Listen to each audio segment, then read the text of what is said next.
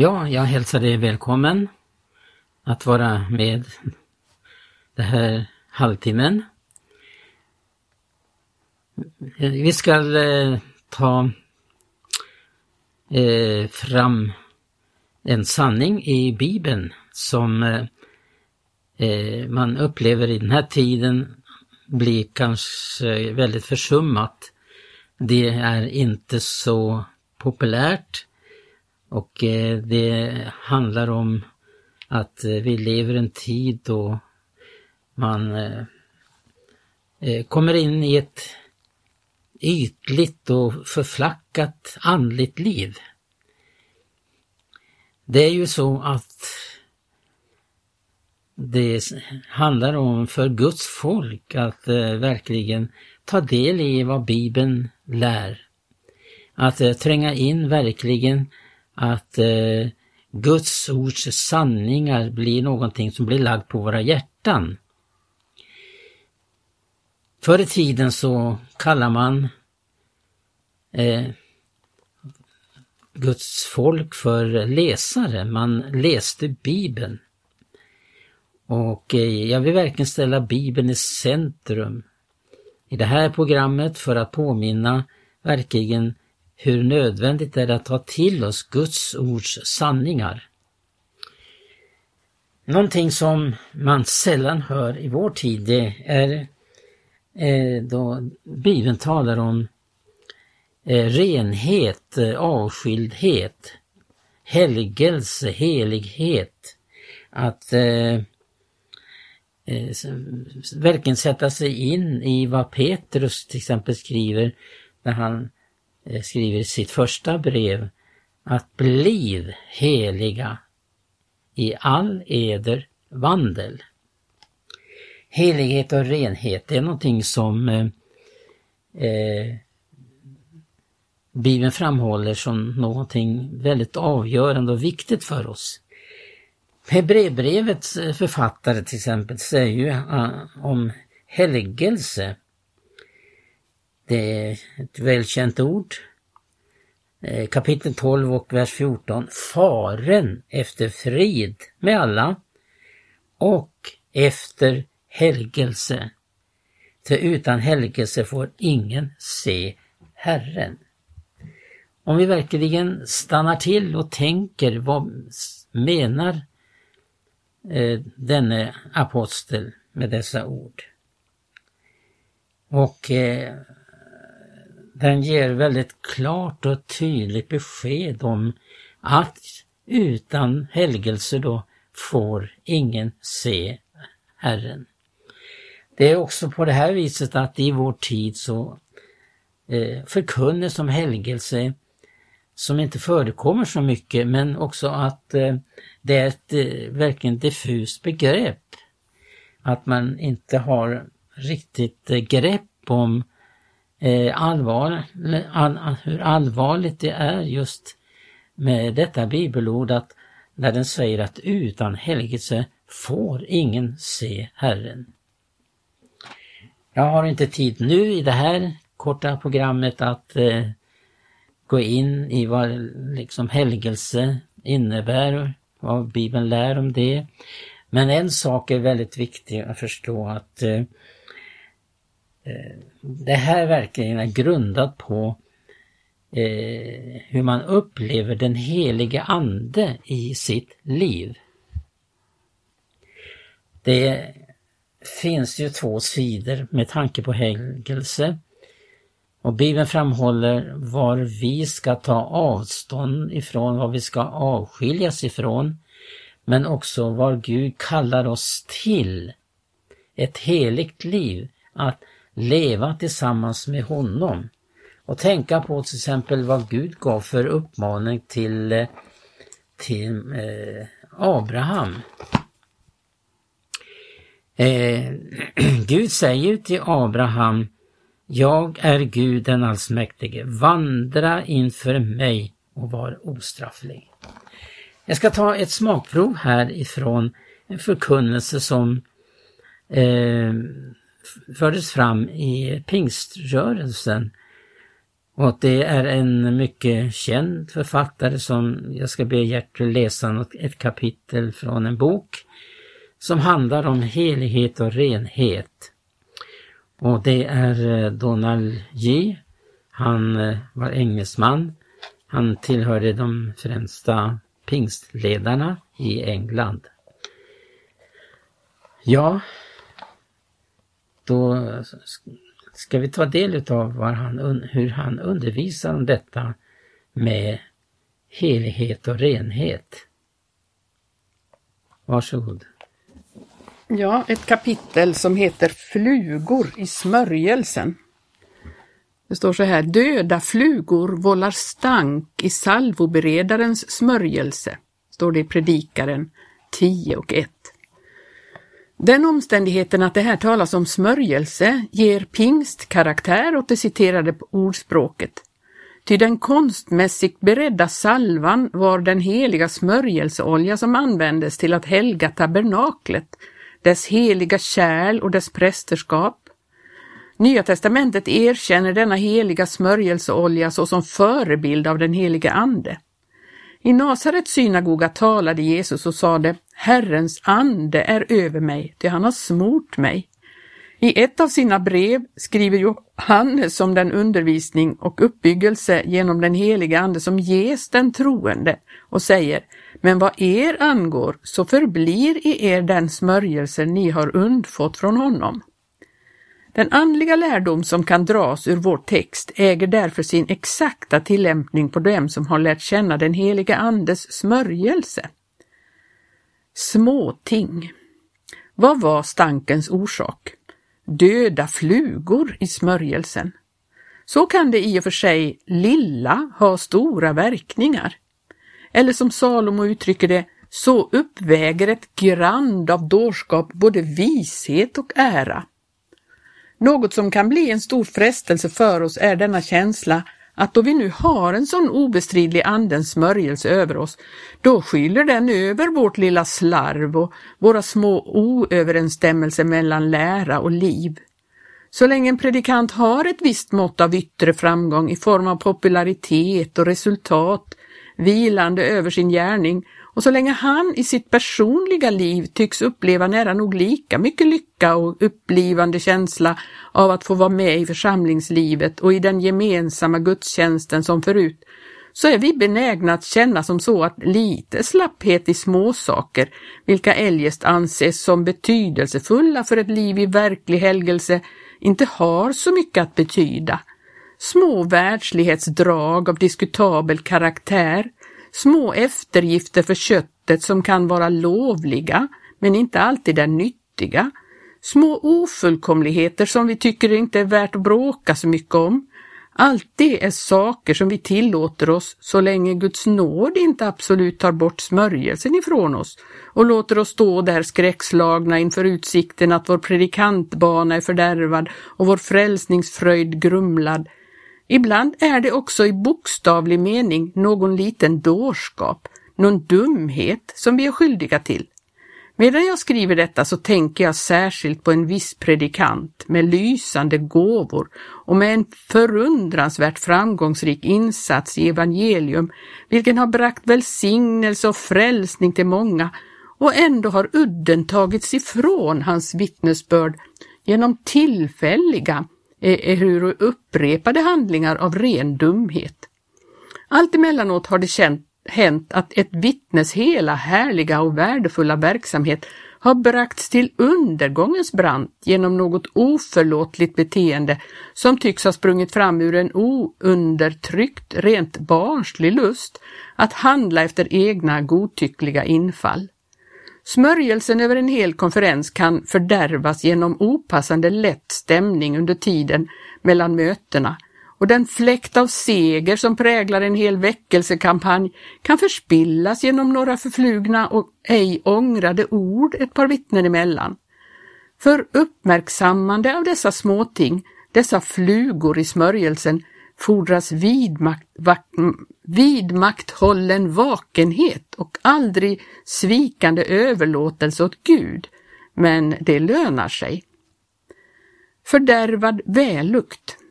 Det ligger något väldigt inflytelserikt i vällukten, samtidigt som den inte innehåller något som är gripbart för handen, för ögat eller för örat, så har den likväl en genomträngningsförmåga som tillåter den att uppfylla en persons hela omgivning, ja ett helt hus. Vad som i detta avseende är sant då det gäller angenämna lukter är lika sant om den stinkande lukt varom vår text talar. Ingenting tjänar bättre som bild på det osynliga, ogripbara andliga inflytande som mer eller mindre utgår från varje kristen än just vällukten. Det finns någonting, huvudsakligen i vad vi är, som är för mer än vad vi säger eller göra. Somliga karaktärer är välluktrika, andra inte. Somliga personligheter föra med sig en atmosfär av helighet som strålar ut till omgivningen i vilket sällskap de än kommer. Andra tycks inverka oundvikligt sänkande på den andliga standarden. Somliga vittnesbörd efterlämnar en skönhet som dröjer kvar som en ljuv vällukt. Den kan till och med fortleva efter döden. Genom tron talar det ännu fastän de är döda. Andra däremot kvarlämnar besvikelse och anstöt var de går fram.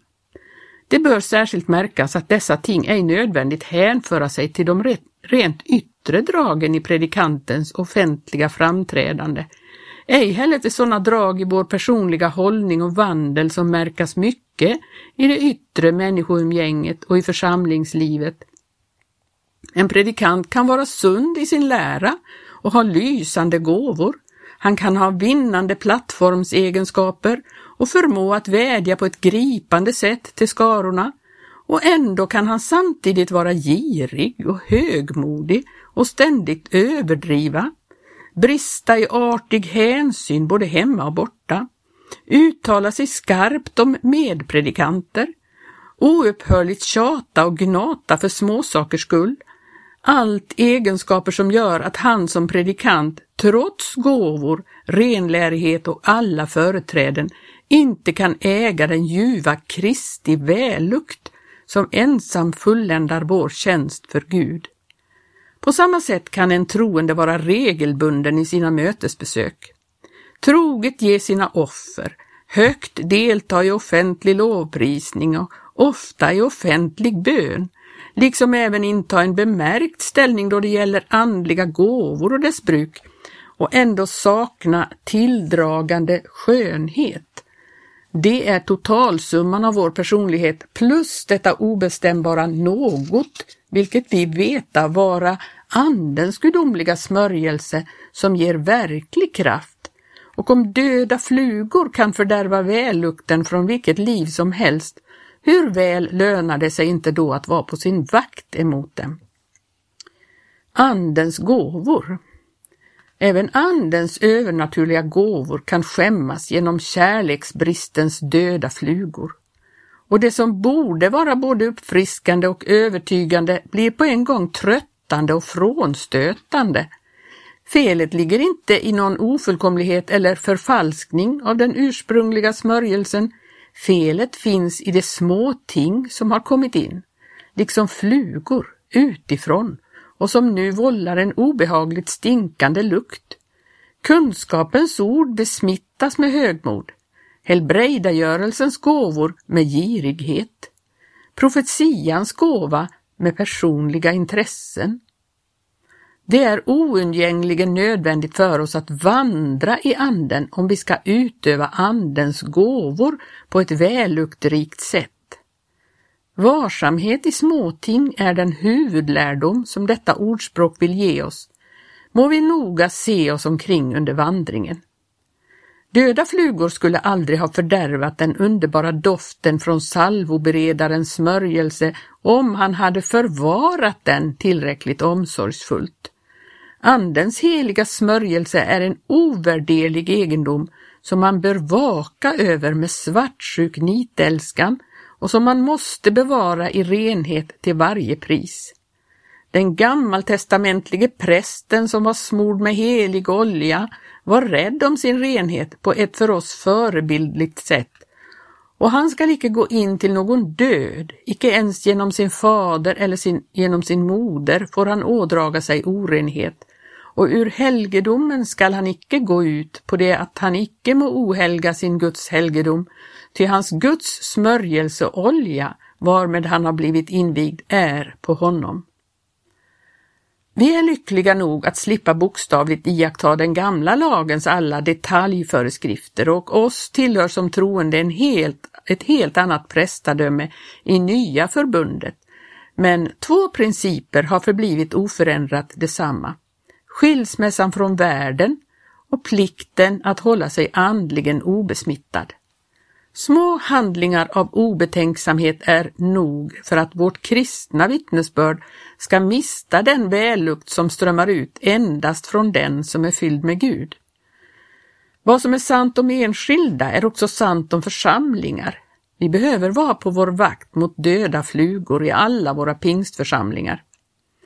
Förkunnelsen kan snabbt fördärvas i en hel krets av församlingar om vi tillåter det onda att få bli kvar ibland oss. Vet ni icke att lite surdeg syrar hela degen? Det bibliska botemedlet är en i praktiken tillämpad församlingstukt. Den falska kärleken och det ohållbara försvaret för ett orättfärdigt tolererande av det onda kommer i en helt annan dager om vi öppnar ögonen för det faktum att dylika döda flugor av kollektivt tillåten synd blott vållar stank i församlingens förut så sköna och härliga vittnesbörd för Kristus. Högljuddhet och utvärtes sken kan inte ersätta den himmelska doft som kommer därav att Gud är nära med sin ande. Heligheten har sin doftande skönhet, vars vällukt är alltför dyrbar och livsviktig för att vi skulle äventyra den till något pris i världen. Ja, ja så långt eh, Donald G. En förkunnare som eh, fanns i England. Och eh, den här boken är ju utgiven på 50-talet. Och eh, den broder och förkunnare har ju fått sluta sina dagar. Men hans undervisning är av dyrbar karaktär. Det är verkligen värt att eh, ta upp dessa förkunnare som förkunnade budskapet rent och klart och som eh, verkligen eh, förkunnade nödvändigheten av renhet, av helgelse och det här att eh, inte låta små ting som kan bli till hinder eh, bli accepterade i våra liv utan vi har en längtan att leva i renhet och helighet. Och det uppmanar ju Guds ord och säger att eh, Gud är helig och därför ska också vi vara heliga. Jag citerade här i början av programmet eh, ett ord som säger väldigt mycket. Det var det här ordet i eh, första brev om eh, Bliv heliga i all eder vandel. Det här kan uppfattas som någon tungt, någon, någonting svårt, någonting omöjligt. Men det är, och det beror på eh, bristen av, av eh, Andens liv. Att eh, den helige Ande får tränga igenom hela vår varelse. Ja, Bibeln uppmanar ju att vi ska vara heliga till både ande, själ och kropp, som Paulus eh, skriver till Thessalonikerna.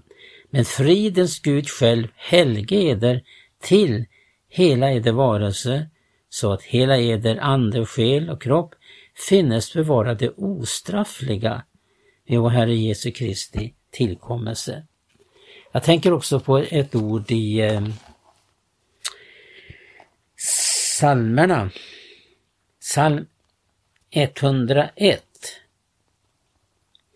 David skriver så här. En själ som eh, åstundade helighet och renhet och som fick eh, lära vad det betyder att utöva detta i hans vandring. David han skriver då så här, om nåd och rätt vill jag sjunga dig, Herre, lovsäga. Jag vill akta på ostrafflighetens väg. När kommer du till mig? Jag vill föra en ostrafflig vandel där jag bor i mitt hus. Och jag vänder mitt öga ej till det som fördärvligt är. Genom den helige Andes smörjelsen och kraft får vi kraft att leva ett heligt liv. Men eh, avgörandet ligger ju naturligtvis i våra händer var vi väljer och inte väljer. Det är ju så att eh, under vår vandring med Herren så blir vår vilja allt mer stålsatt av, av Herren. För han verkar i, står det både vilja och gärning så att vi vill det som är rätt, det som är rent, det som är riktigt. Och Paulus uppmanar ju också att eh, de ska se honom på hans sätt att leva, där han var ett eh, väldigt gott exempel på hur man skulle leva. Många gånger så återkommer det en strof ifrån en sång som finns i Sälaregn. Och den sången handlar också då om att vara redo när Herren kommer. Att vi har vår klädnad ren och vit. Att jag alltid lever i ett sådant förhållande till anden och ordet att vi upplever en kontinuerlig rening. Men den här sången uppmanar oss att, ge, att vi ska ge noga akt här i tiden på hur vi vandrar. Så att vi den dagen när Jesus kommer inte blir kvar. Jesus ska hämta en ren brud. Och många som höjer sina röster att så eh, kan man inte leva. Man kan inte nå upp till detta som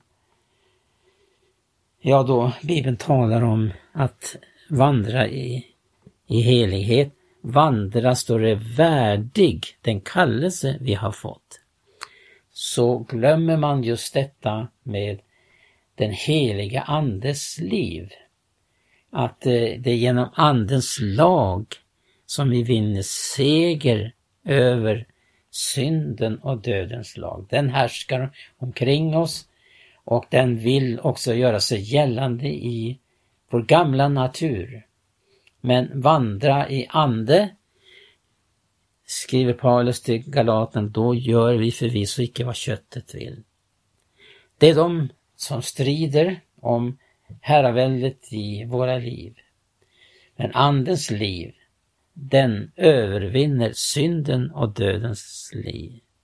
Den gör oss fria ifrån denna lag och får leva istället i Andens lag. Ja, det var några ord om att, och eh, nödvändigt att påminnas om vad Bibeln då talar om att leva i helgelse. Och det var ju det här programmets innehåll från det här Hebreerbrevets ord att eh, utan helgelse får ingen se Herren. Det är alltså väldigt angeläget och viktigt att ta till oss den uppmaningen som vi får av denne författare. Gud välsigna dig och vi hörs igen